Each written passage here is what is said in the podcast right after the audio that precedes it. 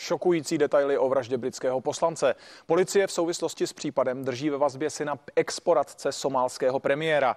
Brit z prominentní rodiny se podle policie mohl radikalizovat v době covidové uzávěry. Britská policie prohledává dům Aliho Harbina Aliho. Právě toto jméno zaznělo v souvislosti s vraždou poslance Davida Amese. Třípodlažní dům v luxusní londýnské čtvrti, kde bydlení stojí v přepočtu kolem 60 milionů korun, měl odhalit motiv útočníka. Jsem otřesený, to není, co bych očekával. Ve snu by mne nic takového nenapadlo. Policisté podle deníku The Sun našli v Aliho telefonu varovný obsah. Samotný čin měl plánovat přes týden. Pak nasedl do vlaku z Londýna a v kostele na setkání s voliči tvrdil, že se do Lyonsea nedávno přestěhoval.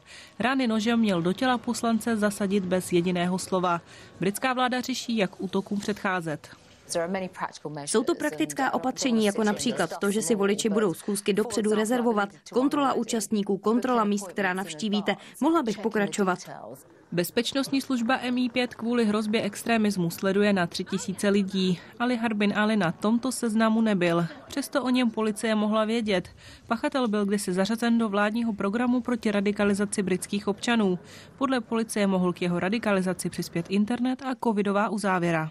Jsme stále šokovaní, všichni jsme šokovaní. A co jste říkal o islamismu, to stále není potvrzené. Stále doufáme, že můžeme mít duševní nemoc. Ten, kdo to udělal, nemá lidskost. Policie bude útočníka vyslíchat až do příštího pátku. V Lyonci mezi tím místní uspořádali bohoslužbu na památku zesnulého poslance. Daria Stomatová, CNN Prima News.